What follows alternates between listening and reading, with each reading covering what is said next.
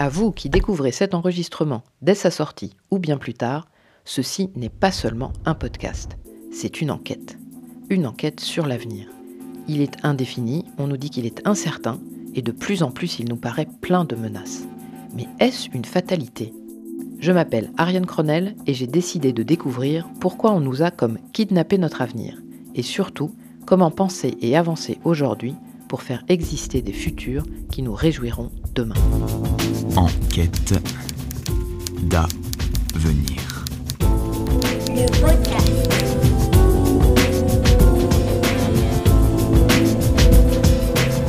Aujourd'hui, on va parler de la biodiversité. En un instant, le tout fut créé du néant.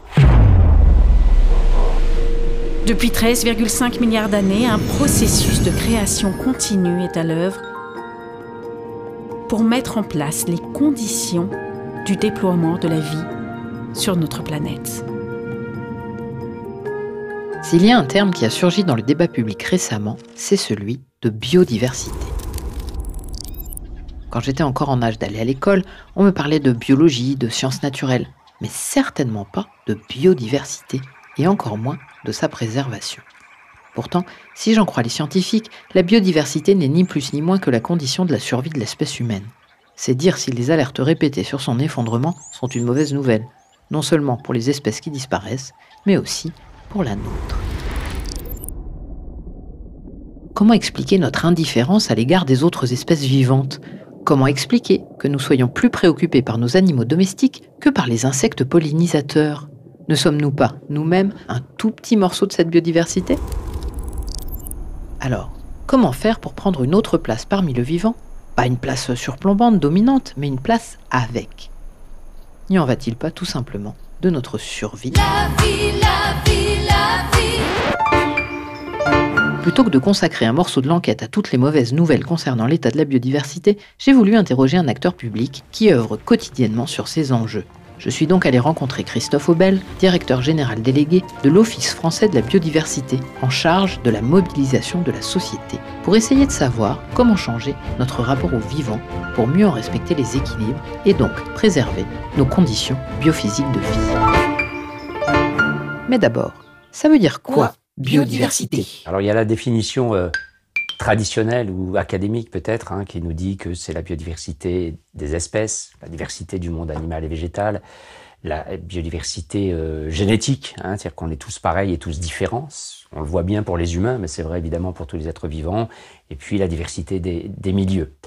Mais cette définition-là, c'est pas celle que je trouve la plus intéressante, le plus intéressant dans biodiversité, pour moi, c'est que tout ça est en interaction. C'est-à-dire qu'il ne faut pas voir cette diversité, et, c'est vrai que le nombre d'espèces est, est, phénoménal, il y en a beaucoup, beaucoup, mais comme un catalogue de timbres, les espèces posées les unes à côté des autres, tout ça est en interaction. Les espèces entre elles, les espèces avec leur milieu, humains compris, hein, c'est évidemment le point important. Et ce qui m'intéresse moi, ce qui m'intéresse moi, ce qui doit nous intéresser tous, ce qui est intéressant, c'est que c'est ce fonctionnement qui a rendu la Terre habitable pour les humains que nous sommes. Et voilà. À peine l'interrogatoire a-t-il commencé que Christophe m'offre déjà une définition limpide et essentielle de la notion de biodiversité. Ce n'est pas tant sur la diversité qu'il faut se focaliser que sur la notion d'interaction. Et cette interaction est au moins double. Les espèces entre elles et les espèces avec leurs conditions biophysiques de vie. Dit autrement, cela signifie que les êtres vivants, en permanence, co-construisent l'environnement qui les accueille et que c'est cette co-construction qui a permis l'émergence des conditions favorables à la vie humaine. Souvent, moi, quand je parle de ça, je parle de la réalité des enjeux. Quand on parle de l'effondrement de la biodiversité, la biodiversité va pas bien, il y a moins d'oiseaux, il y a moins d'insectes, etc., etc. Ça touche les gens ou pas, suivant leur appréciation. Mais c'est les, les, fondements des sociétés humaines qui s'effondrent parce qu'en fait, on n'est pas là, nous humains, sans ce fonctionnement de la biodiversité qui, encore une fois, j'aime bien montrer, quelquefois, je montre une image d'un coucher de soleil sur la Terre, mmh. une image que, que j'avais récupérée du Bear Reeves à l'époque, quand je travaillais avec lui, et qui montre la fine couche d'atmosphère, la zone critique dont parle Bruno Latour. Et cet endroit-là, il est vivable pour nous, parce qu'il y a des végétaux qui produisent de l'oxygène, des végétaux ou le phytoplancton, parce que parce qu'on se nourrit de biodiversité, parce qu'on se chauffe de biodiversité. Et en fait, il n'y a, pas de, a pas de vie pour nous sans la biodiversité. Biodiversity is a term that represents the total variety of all life on Earth. That's a big thing to sum up. La biodiversité, c'est tout ce qui fait que la nature est surprenante, variée et créative. C'est simple. Sur notre planète Terre, on trouve plein de formes de vie différentes. Il y a des animaux, bien sûr, mais aussi des plantes et des champignons. Certains êtres vivants sont très grands, tandis que d'autres sont tout petits. Il y a des rouges, des verts, des bleus, des jaunes. Il y a des animaux partout sur la planète. Sur Terre, sous l'eau et dans les airs, dans des endroits chauds ou froids. Et des plantes aussi, dans les jardins et les parcs, près de chez nous, mais aussi dans les forêts, au sommet des montagnes et au fond des mers.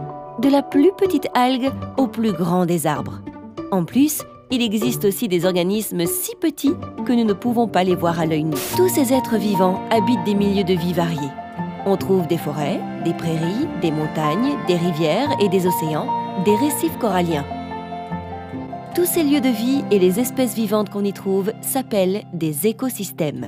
Et tous ces écosystèmes différents font eux aussi partie de la biodiversité. Thousands of different wild habitats, millions of different species, billions of different individuals, and the trillions of different characteristics they all have. La biodiversité, c'est tout ça à la fois. En d'autres mots, c'est la nature sous toutes ses formes et avec toutes ses relations. C'est évidemment cette diversité qui fait qu'il y a de la résilience, qu'au fil, au fil du temps, et j'allais dire des temps géologiques, des, des bouleversements que la planète peut connaître, le vivant a su être résilient. Il y a eu des adaptations, tout ça continue à fonctionner pour notre plus grand bonheur au sens où nous sommes là. Euh, voilà, j'aime bien aussi la manière dont le dit Baptiste Morisot qui dit euh, nous humains, nous pouvons rendre notre vie meilleure, nous offrir de meilleures conditions de vie, mais on peut pas construire le monde où il est possible de vivre pour nous. Ça, c'est le vivant qui le construit. Baptiste Morisot a raison. Jusqu'à preuve du contraire, l'être humain n'est pas capable de fabriquer à lui tout seul l'écosystème dont il dépend pour sa survie.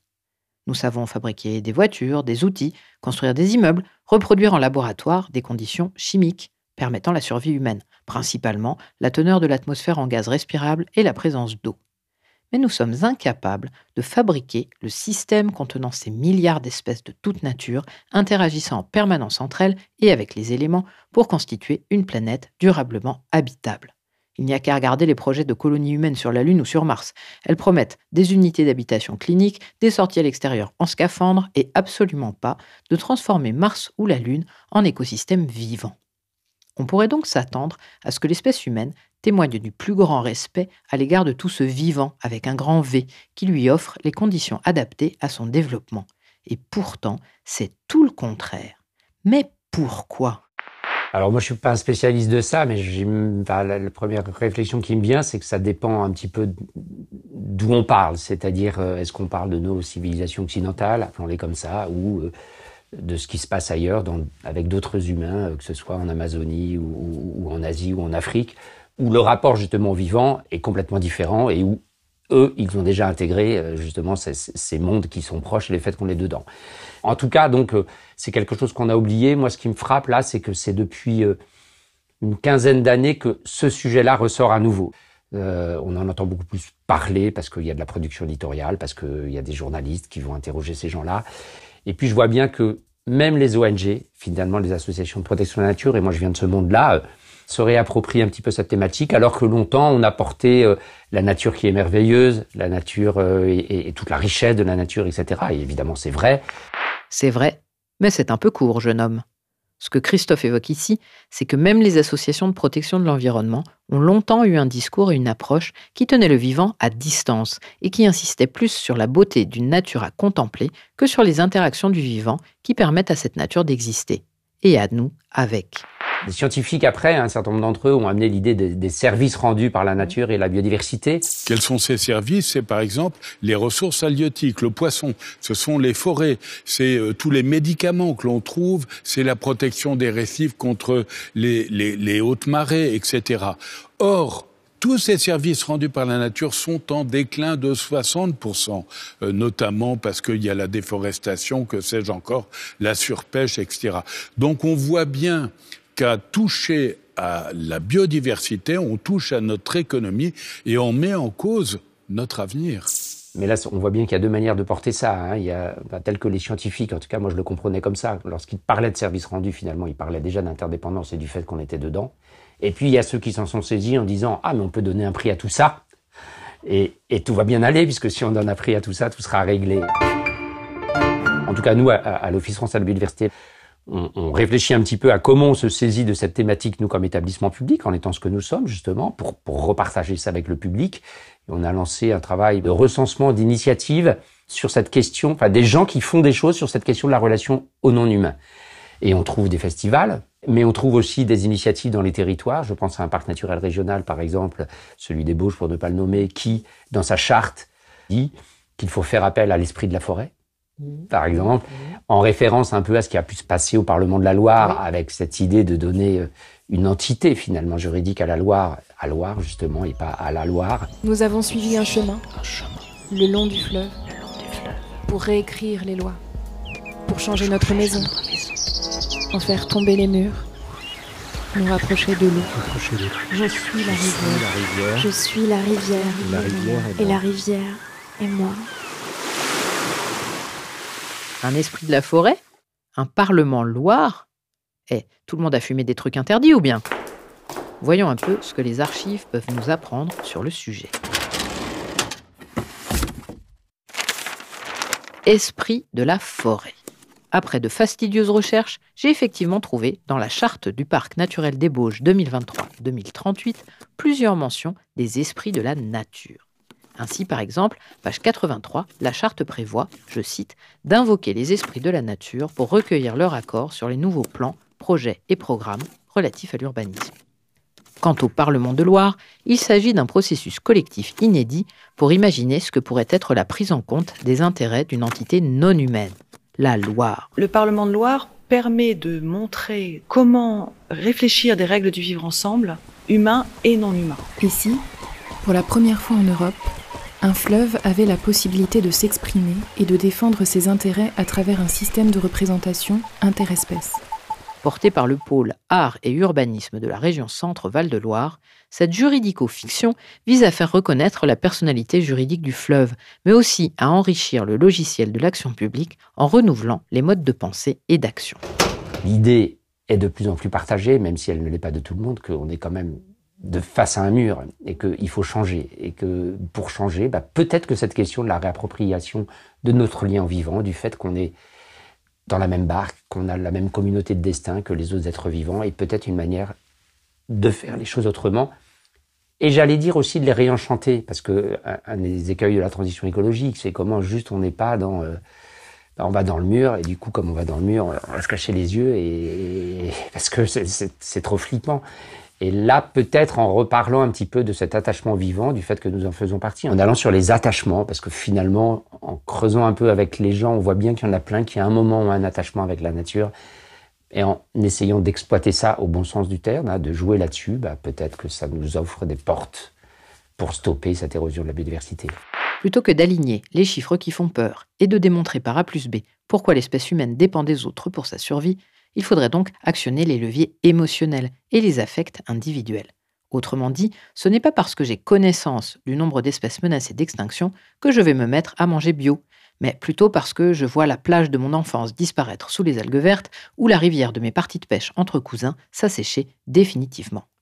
Éprouver directement le sentiment de perte, de dégradation, de disparition nous inciterait donc bien plus efficacement à vouloir changer pour protéger. Euh, mais pour protéger quoi d'ailleurs? La nature? L'environnement? La biodiversité? Le mot biodiversité, il permet, je trouve, de mieux raconter les interdépendances. Alors là aussi, on voit bien un danger. Il y a des gens maintenant qui critiquent le mot biodiversité. Et moi, je trouve qu'ils se trompent parce qu'en fait, quand ils critiquent le mot biodiversité, c'est ils critiquent ceux qui se sont saisis de ce mot pour parler de service rendu et pour dire je donne un prix au service rendu. Mais Edward Wilson, quand il a parlé de biodiversité, bah, il n'a pas dit euh, je sais la biodiversité, puis on m'a donné un prix, puis tout va aller bien. Et donc il y a des gens effectivement qui s'en sont saisis, sans doute ceux qui finalement sont plutôt euh, business as usual. Et, et, finalement, ils nous dépossèdent quelque part du mot biodiversité qui, pour moi, a l'intérêt, encore une fois, pour raconter la diversité et les interactions, je trouve qu'il fonctionne bien. Après, en toute honnêteté, j'utilise aussi le mot nature, mais quand même, le mot nature, moi, je trouve que souvent, il renvoie, et c'est pas moi encore une fois qui l'ai l'ai documenté, au fait que la nature c'est quelque chose qu'on regarde, c'est notre cadre de vie, mais on n'est pas dedans. Je suis un pragmatique, donc euh, face au public, j'utilise aussi bah, le vivant, les non-humains, euh, la biodiversité, etc. Mais c'est vrai que j'ai un attachement, moi en tout cas, euh, au mot biodiversité, et je trouve qu'il est, il est porteur de sens. D'accord, va pour le mot biodiversité. Je comprends mieux pourquoi il est désormais tellement employé. Mais entre nous, je n'ai pas l'impression que parler de biodiversité plutôt que de nature ait le moindre impact sur notre manière de considérer les autres espèces vivantes et l'environnement qui nous entoure. C'est quoi le problème? On est débile, ignorant, prétentieux? On se prend pour les rois du monde, c'est ça? Non, non. Tout ce que tu veux sauf ça. Moi, je dirais, c'est une part d'ignorance et une part aussi de croyance en des choses qui nous écartent de cette réalité sans qu'on s'en rende compte. La nature ne fait plus partie en fait de la vie quotidienne des enfants. C'est une nouveauté du 21e siècle. Oui. Ou même de la fin du 20e sans doute d'ailleurs. Oui, tout à fait. Juste les elle est pas bonne, celle-là. Celle-là ici, elle est plus noire. Les enfants pratiquent de moins en moins d'activités à l'extérieur. Et le temps passé dans la nature diminue de génération en génération. Ces enfants viennent du quartier Croix-Rouge à Reims pour passer 5 heures ici, au jardin sauvage de Sillery, un terrain de jeu idéal pour découvrir les oiseaux et leur habitat. Sentir, toucher et puis observer. De quoi c'est fait ça C'est avec des poils de zène. Exactement, en fait, ce sont des oiseaux qui se... Les oiseaux se servent ici avec ce qu'ils trouvent. 4 enfants sur 10 qui ne jouent jamais en dehors hein, en et ça, c'est des chiffres qui datent de 2015. Donc ça s'est pas amélioré depuis avec les confinements à répétition et le Covid et l'augmentation du temps d'écran. Donc les enfants vivent euh, à l'intérieur et vivent vraiment coupés de nature, c'est-à-dire que des enfants, ils vont pas oser mettre un pied dans l'herbe, ils auront jamais sauté dans une flaque d'eau, ils auront jamais joué avec un bâton, ils auront jamais grimpé un arbre. Les fermes pédagogiques, c'est une vraie spécificité marseillaise. Les enfants euh, de la ville et les enfants des quartiers encore plus euh, ont besoin d'avoir des outils comme ça pour les reconnecter à leur en- alimentation et à l'environnement. C'est-à-dire, ils savent plus que c'est qu'un animal, il faut tout réexpliquer, il faut qu'on fasse vraiment de l'éducation. Et là, il faut quand même les ouvrir à d'autres choses. Après, je crois surtout qu'on est dans un monde, en tout cas là, pour le coup, là où on se situe, nous, comme vous le disiez, euh, cette croyance toute puissance que la science et la technologie vont résoudre tous les problèmes et que ça, finalement, ça nous sort de la réalité du monde. Alors aussi parce que peut-être, euh, parce qu'on vit dans des villes, qu'on voit plus de la nature. Et en même temps, moi, j'ai un petit peu de mal aussi avec ça. hein. C'est c'est que c'est des choses qu'on dit beaucoup. euh, c'est parce qu'on n'est plus en relation avec la nature qu'on est dans la situation actuelle. Mais j'aime bien rappeler quand même que si on est dans la situation actuelle, c'était des gens qui étaient encore en relation avec la nature. J'ai rien compris. Non, ou alors c'est moi Non, moi non plus, j'ai rien compris. Mais si, c'est simple. Ce que veut dire Christophe ici, c'est que ce sont bien des gens qui venaient de la campagne, qui avaient un contact avec la nature, qui s'en sont volontairement éloignés pour venir en ville et constituer la civilisation urbano-capitaliste responsable bah, de notre déconnexion actuelle à la nature. Compris? Mais je pense aussi que se reconnecter avec la nature, ça peut vouloir dire plein de choses suivant qui on est. Bah, moi, je ne crois pas qu'on va tous devenir naturalistes. Par contre, je pense qu'il y a moyen de raconter des histoires à tout le monde, y compris quelquefois utilitaires, au sens, euh, euh, si vous respirez, c'est grâce à la biodiversité. Peut-être ces gens, ils n'auront jamais envie d'aller se promener en forêt, mais, au moins qu'ils comprennent la réalité. J'allais oublier, mais peut-être faut pas l'oublier. Évidemment aussi, cette course, euh, alors comment on le dit, euh, enfin, le- le- les modalités du capitalisme qui nous conduisent à toujours vouloir plus. Le progrès, c'était le progrès matériel seulement, de la consommation, et qui fait que ça, ça nous met aussi dans une spirale infernale, puisque finalement, bout d'un moment, la réussite de la vie individuelle renvoie à est-ce qu'on a ça, est-ce qu'on a euh, les téléphones qui vont bien, les voitures qui vont bien, les télés qui vont bien, et c'est aussi euh, alors moi, c'est des choses qui me frappent dans le milieu où je vis, justement plutôt en banlieue parisienne, pas spécialement aisée, et où euh, le modèle des jeunes, ça renvoie à, à des richesses matérielles. Et ces jeunes-là, aller leur parler de la biodiversité, ça, reste compliqué, hein, parce que bon, c'est voilà la fin du mois et la fin du monde, etc. On a, on a entendu plein de choses là-dessus, mais c'est aussi une réalité. On oppose effectivement souvent la réalité des fins de mois difficiles à la nécessité de changer de comportement pour diminuer notre empreinte écologique, comme si les comportements les plus vertueux étaient nécessairement les plus onéreux. Personnellement, je crois qu'il y a bien plus derrière notre difficulté à changer que des considérations purement financières. Notre confort de vie, notre abondance, représentent une inversion triomphale, mais finalement assez récente, de notre rapport à une nature longtemps menaçante et aléatoire. Trop de gelée, pas assez d'eau ou de soleil, et pas de récolte, pas de pain, la famine. Réussir à compenser par la technologie ces aléas, sécuriser nos approvisionnements, aménager les espaces, autant d'émancipations acquises après des siècles passés à subir les caprices de Dame Nature. Alors finalement, quand on s'émeut de l'érosion de la biodiversité et qu'on crie haro sur les adjuvants technologiques, n'a-t-on pas aussi un peu oublié à quel point la nature rendue à elle-même est une maîtresse difficile? Les atteintes les plus fortes à la biodiversité, c'est quand même ces 50 dernières années. Et on était déjà sorti du côté euh, si s'il fait trop froid, c'est la famine, etc. hein. Donc, euh, je pense qu'on a quand même un vrai sujet sur la façon dont on décrit le monde et dont on le raconte. Hein. C'est-à-dire, euh, et là, je parle même en matière d'éducation. Moi, j'étais un style 20 ans. Et en fait, à l'école primaire, on parlait souvent de nature, hein, clairement, et encore maintenant. D'ailleurs, je, regardais la sélection euh, euh, du journal Le Monde de livres de jeunesse ce matin. Presque tous les livres de jeunesse, ils parlent de nature. Et en même temps, ils racontent pas la réalité de ce qu'on vient de dire.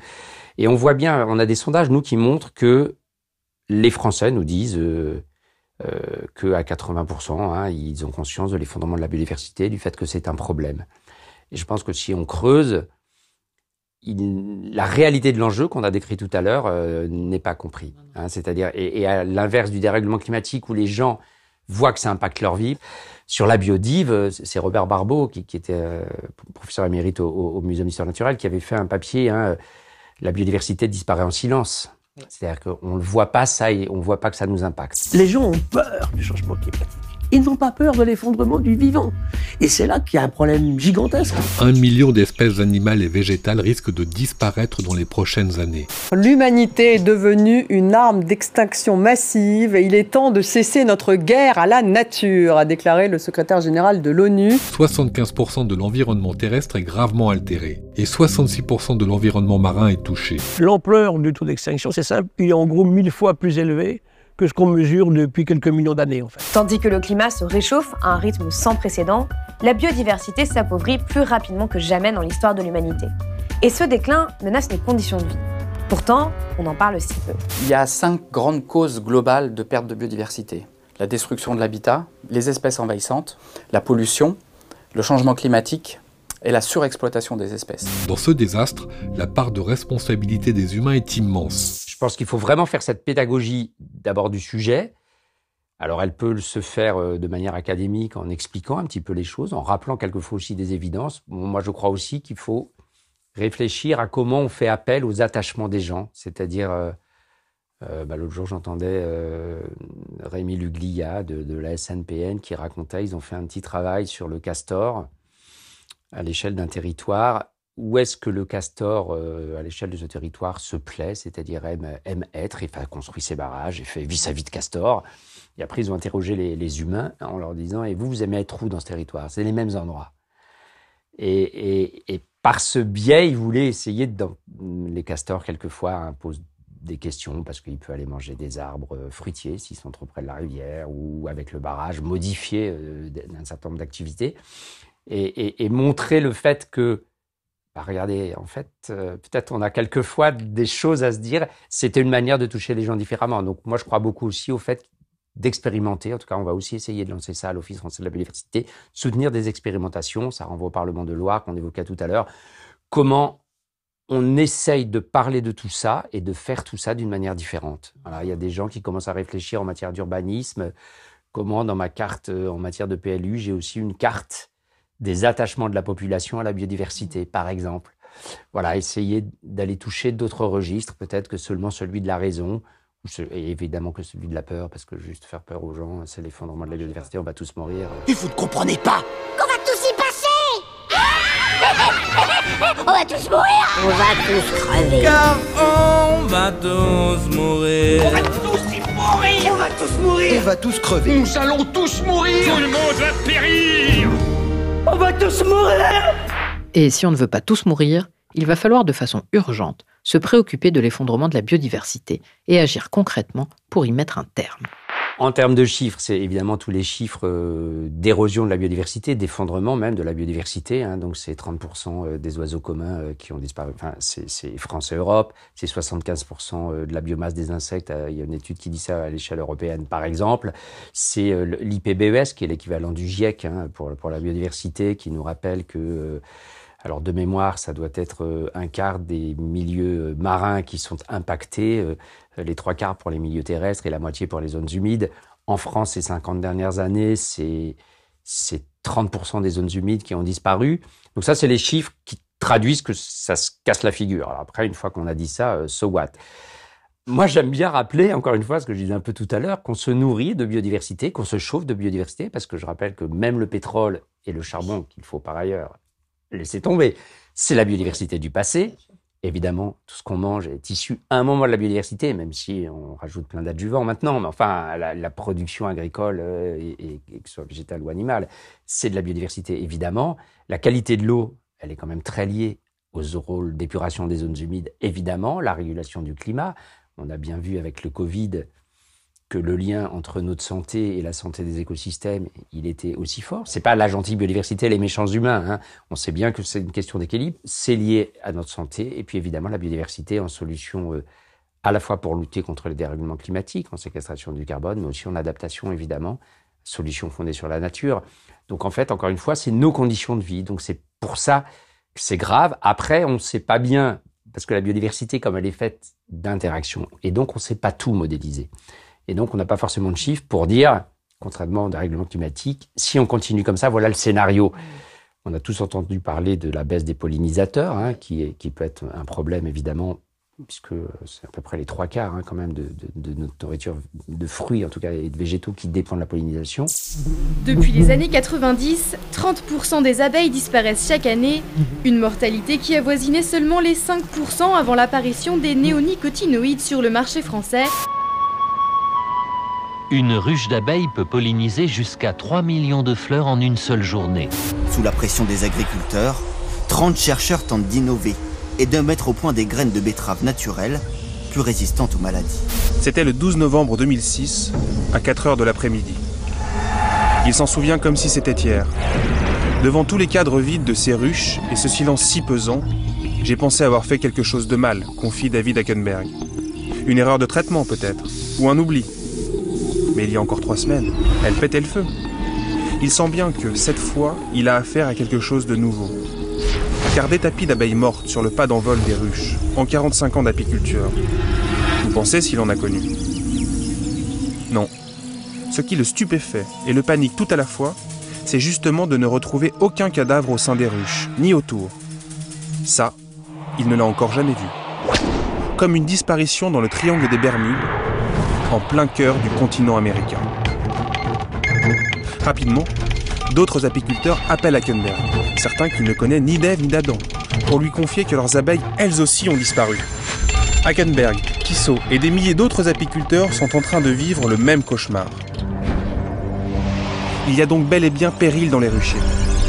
Les pollinisateurs sont un peu les canaris de nos mines de charbon, que les mineurs emportaient avec eux dans des cages au début du siècle. Lorsqu'ils s'agitaient ou même mouraient, ces oiseaux sentinelles indiquaient que l'air devenait irrespirable à cause des émanations gazeuses et qu'il fallait remonter. Eh bien, avec les abeilles, c'est pareil. Leur disparition est le signal de la dégradation terrible de notre environnement. Si l'abeille disparaissait de la surface du globe, l'homme n'aurait plus que 4 années à vivre. phrase signée Albert Einstein qui fait froid dans le dos. Mais on voit des plantes, alors c'est encore sur quelques espèces seulement, mais qui s'adaptent à la baisse de la pollinisation et qui se mettent à s'auto-féconder et à produire moins euh, de, nectar, donc pour moins tirer les pollinisateurs, puisqu'elles en ont plus besoin, mais aussi moins de graines, avec d'une part un effet sur les pollinisateurs, puisqu'ils sont déjà en baisse à cause, on va dire, des pesticides et tous les produits qu'on peut mettre dans, les écosystèmes. Mais en plus, ils trouveront moins à manger. Mais en plus, l'autofécondation fait qu'il va y avoir une perte de la diversité génétique de ces espèces. Et donc, face au dérèglement climatique, par exemple, de moindre capacité d'adaptation. C'est vous dire si on est rendu. Donc, on voit bien que ça fait un peu le, ouais, c'est ça, l'apprenti sorcier. C'est-à-dire qu'à un moment, euh, justement, cette complexité des interactions, c'est pas des choses qu'on saura remplacer euh, avec tout le génie dont on peut être capable par ailleurs en matière scientifique, évidemment. Non, on ne sera pas capable de la remplacer. En écoutant Christophe, je mesure le caractère à la fois illusoire et naïf des prétentions de la technologie à remplacer les interactions naturelles. Si une technique peut éventuellement répondre à un problème simple, du type moins de pollinisateurs, pollinisons à la main ou avec des drones, elle ne peut réussir à saturer toutes les interdépendances directes et indirectes liées à la fonction qu'elle prétend remplacer. La pollinisation artificielle, ça ne marche pas. Et il n'y a eu aucun effort concerté pour vraiment la développer. On a bien essayé ici ou là de remplacer les animaux pollinisateurs par des machines à faire du vent ou des systèmes de vibration comme dans les serres. Mais rien, absolument rien ne vaut les abeilles. Effectivement, les drones qui iront polliniser les arbres fruitiers dans une logique de production agricole ne polliniseront pas les fleurs des champs et n'auront aucun effet sur la perte de diversité génétique des plantes, qui elle-même entraînera un appauvrissement du régime alimentaire de tout un tas d'êtres vivants qui s'en nourrissent. Bon alors, quelles autres voies doivent-elles être explorées pour contrer l'effondrement de la biodiversité? Ce qu'on essaye déjà depuis longtemps, j'allais dire, euh, c'est évidemment des politiques dédiées à la biodiversité du type air protégé, hein, euh, qui, qui, sont indispensables, et j'allais dire qui restent indispensables, parce que par contre, je suis complètement d'accord avec vous, enfin, d'une part sur le fait que ça ne suffit pas, parce qu'on ne fera pas des aires protégées partout, et c'est pas le but, et puis que ça a un côté, sont des aires protégées dont j'exclus les humains aussi complètement, et donc finalement, ça renvoie à une espèce de coupure ou de césure entre euh, les humains et les non-humains. Or, euh, je, je, c'est pas le but. Encore une fois, mon propos n'est pas de dire il faut pas d'air protégé, il en faut, elles sont indispensables, mais ça suffira pas. Bon, bon, j'ai compris. J'y retourne. Air protégé. D'après le site du ministère de la Transition écologique, la surface totale des aires protégées représente 33% du territoire national et de nos espaces maritimes sous juridiction et souveraineté. On dénombre parmi les aires protégées françaises près de 1756 sites Natura 2000, 355 réserves naturelles, 11 parcs nationaux, 58 parcs naturels régionaux et 8 parcs naturels marins. La première stratégie nationale unifiée pour les aires protégées en France a été adoptée le 11 janvier 2021. Alors, c'est pour ça que dans les années 2010, après le Grenelle de l'environnement, euh, est, née l'idée, par exemple, de trames vertes et bleues qui sont un moyen de connecter les espaces protégés et en fait de laisser la place à la nature. Alors la trame bleue, c'est à la fois un réseau de continuité écologique et à la fois un outil d'aménagement du territoire.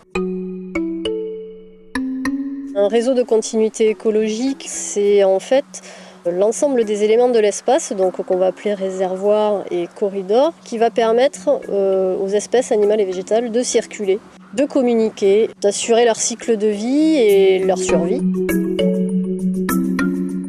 rejoindre la thématique aménagement du territoire, euh, la première chose euh, à faire, c'est effectivement de traduire la trame verte bleue dans les documents d'urbanisme, en essayant euh, notamment de, préserver ce qui sera identifié comme des réservoirs sur l'espace communal.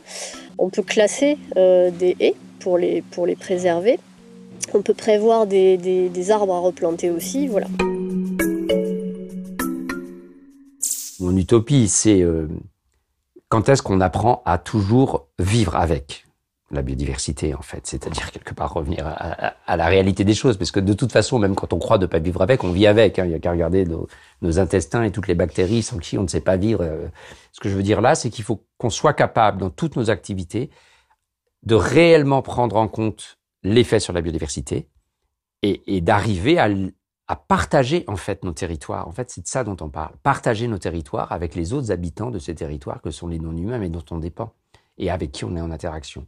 Il faut arriver à basculer là-dessus. Alors après, dit autrement en matière de politique, ça veut dire que faut pas seulement des politiques dédiées à la biodiversité, mais il faut regarder l'IPBES euh, que je citais tout à l'heure le dit très bien, les pressions qui s'exercent sur la biodiversité, donc euh, l'artificialisation des sols, la fragmentation des territoires évidemment, les dérèglements climatiques, la surexploitation, les pollutions, et comment on fait baisser ces pressions, c'est-à-dire comment on s'attaque aux politiques sectorielles, pour cesser de croire que euh, ben, si on peut continuer comme avant, parce que tout ça va très bien aller. Donc une fois qu'on a dit ça, il existe des dispositifs. C'est un dispositif qui a beaucoup été décrié, par exemple éviter, réduire, compenser. Mmh. L'idée, c'est que quand on a un projet d'aménagement, on évite les impacts sur la biodiversité. Si on n'a pas pu tout éviter, on réduit ce qu'on a. Et s'il reste encore des impacts, on compense Euh, c'est-à-dire qu'on restaure ailleurs de la, biodiversité pour compenser les impacts. Ce que je trouve intéressant dans, dans ce dispositif, c'est que c'est le moyen de continuer à avoir des activités économiques, parce qu'on sait bien qu'on en aura encore. La, difficulté, c'est qu'on ne l'applique pas encore complètement à hauteur de ce qu'il est. hein. Donc, euh, évidemment, puis que là aussi, il y a eu des dérives du type euh, on n'a qu'à donner un prix à ce qu'on a détruit, puis je vous fais un chèque du même montant, et puis tout ça ira, ira très bien. Évidemment, ça ne fonctionne pas comme ça. Mais c'est une bonne illustration du fait qu'il faut aller chercher les politiques sectorielles. Donc, ça veut dire qu'il faut qu'on aménage nos villes autrement. Mais, mais c'est vrai que c'est des changements fondamentaux, c'est-à-dire que le rêve de tout le monde d'avoir euh, sa maison, son jardin, sur des zones et pas trop près des voisins, parce que ben il y a un moment ce sera pas possible, enfin ou c'est déjà plus possible en fait. Mais du coup, comment on réinvente un habitat qui est quand même agréable à vivre, parce que le but c'est pas de mettre tout le monde dans les cages à poules comme on a pu le faire à une certaine époque. Et je pense aussi que, enfin moi il me semble que ça, pour arriver à embarquer les gens là-dedans, ben, justement il faut raconter les histoires du pourquoi et essayer de de donner envie, et je crois quand même beaucoup à l'idée de, de, de se réapproprier le fait qu'on partage nos territoires avec d'autres, non humains. L'expérience du Parlement de la Loire, ça montre justement que quand il débattait avec les gens, en fait, le nombre de gens qui sont attachés à la rivière et qui acceptent de rentrer dans le jeu de ah bah oui, posons-nous la question. Nous-mêmes, on aime la Loire, on aime les activités qui y sont liées, mais les espèces qui sont dans la Loire, ça leur fait quoi? Et tout ça peut durer à quelles conditions? Puis j'ajoute quand même une chose, c'est que pour moi, qui est, ce qui est clé, euh, c'est évidemment les questions économiques. Alors je suis pas un économiste, mais j'ai l'impression que c'est l'économie qui prime toujours. Alors autant se dire, on ne peut pas avoir des activités évidemment sans économie pour que les gens aient de quoi vivre, etc.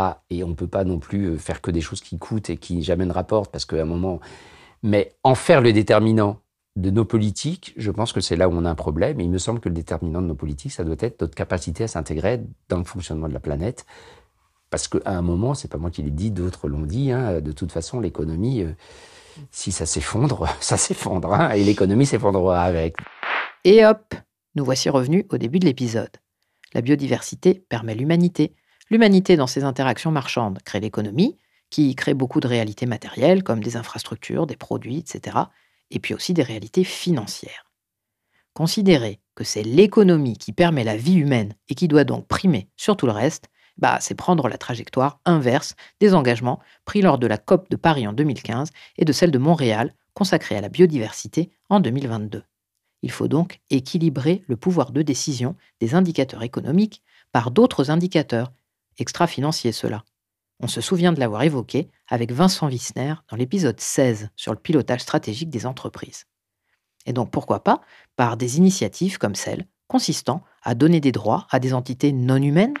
Ben, moi, je trouve ça intéressant parce que c'est une manière de, de contribuer à changer le regard. Enfin, encore une fois, euh, ce dont je suis convaincu, moi, c'est que si on continue ju- juste à dire il faut connaître la biodiversité, il faut une réglementation, et le problème est réglé, et on fait ça depuis la loi de 1976, en gros, donc euh, ça se saurait si ça suffisait. Donc il, faut certes raconter des histoires, sur la connaissance, être capable d'expliquer la réalité des enjeux, mais au-delà de ça, on, sait bien qu'on a un vrai sujet, parce que les changements, ils sont pas faciles à faire.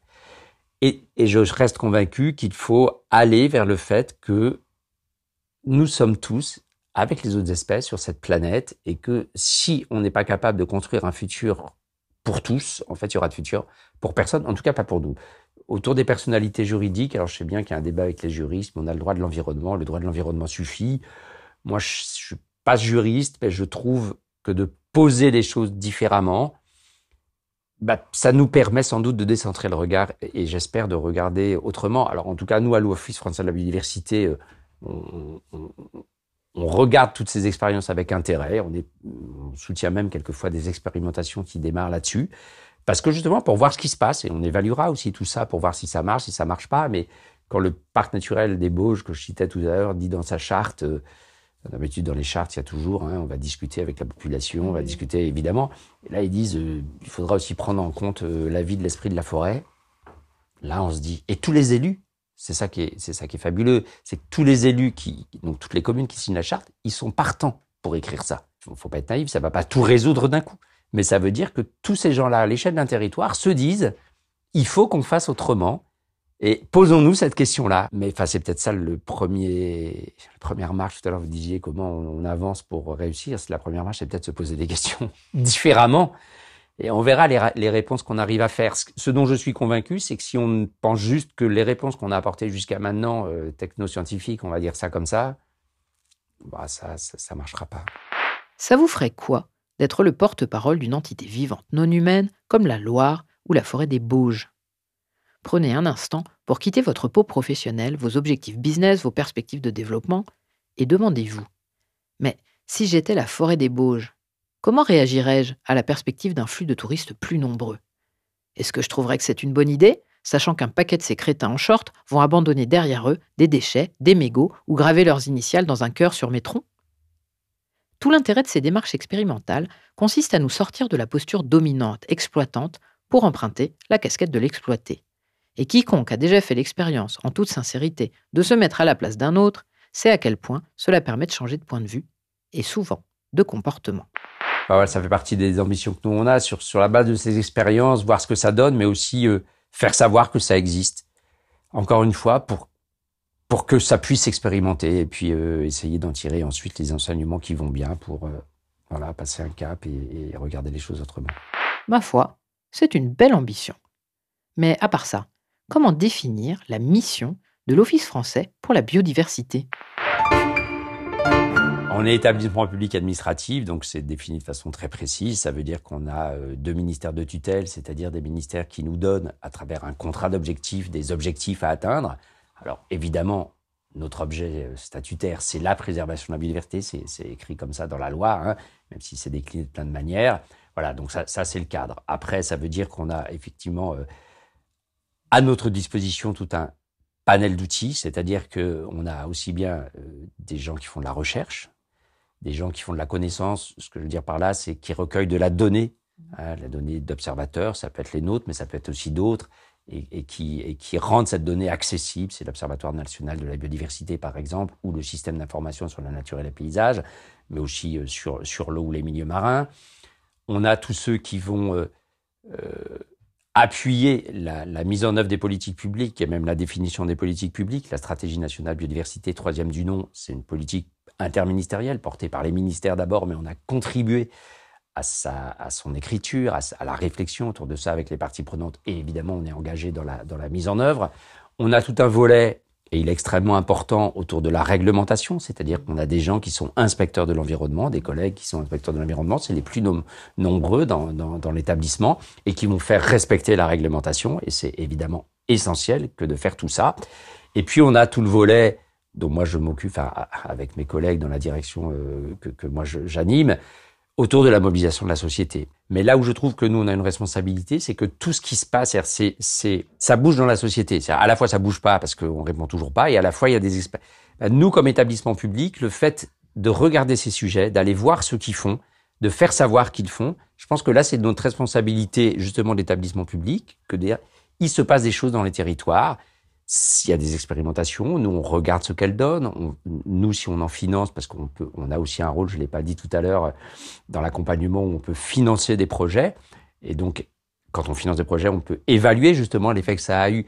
Et, quelque part, euh, parce qu'on voit bien quand on parle de la relation vivant, assez vite, hein, on va entendre tous ceux qui nous disent euh, il est gentil, il est gentil, mais c'est un truc d'utopiste ou c'est un truc de bobo ou, ou je sais pas quoi. Et, et le fait qu'un établissement public se saisisse de ça crédibilise aussi ses démarches quelque part. Et je pense que c'est important, encore une fois, de montrer qu'il y a des élus qui ont envie de faire différemment et qui se posent des questions. Et il est de notre devoir aussi bah, de les aider autant que faire se peut. Le citoyen, un élu, une entreprise et, l'État n'ont pas les mêmes responsabilités ni les mêmes leviers d'action, mais on doit tous y aller. Et donc il y a cette idée d'aller chercher, de mobiliser la société. On a une stratégie OFB citoyen, par exemple, qui vise à ça. Et c'est dans ce cadre-là qu'on se saisit de ce sujet de la relation humaine en humain. On cherche comment, la réponse à apporter, comment on fait bouger les lignes. Bah, cette question de la relation au vivant, je pense, c'est peut-être une piste pour nous aider à faire bouger les lignes.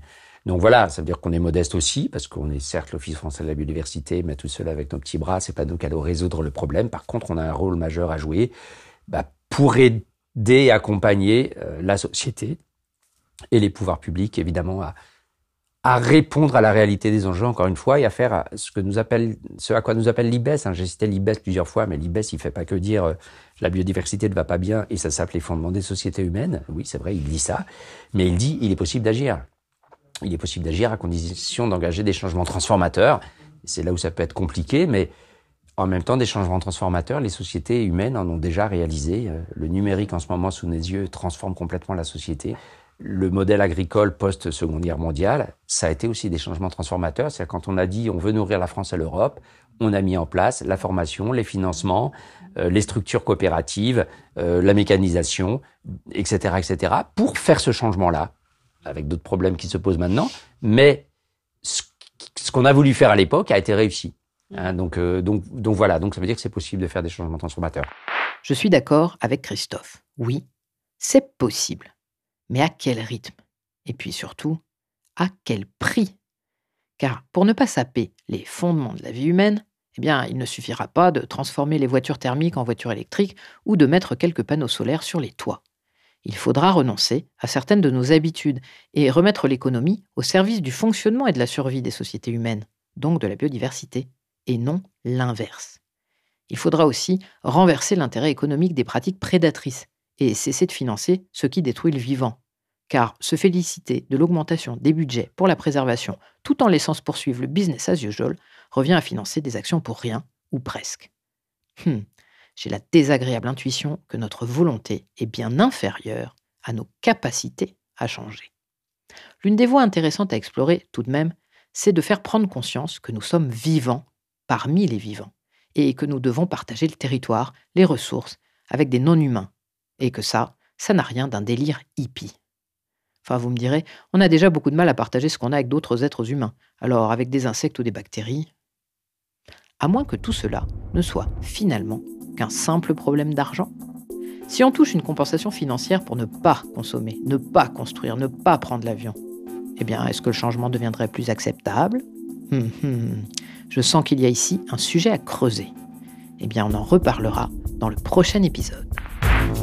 Enquête d'A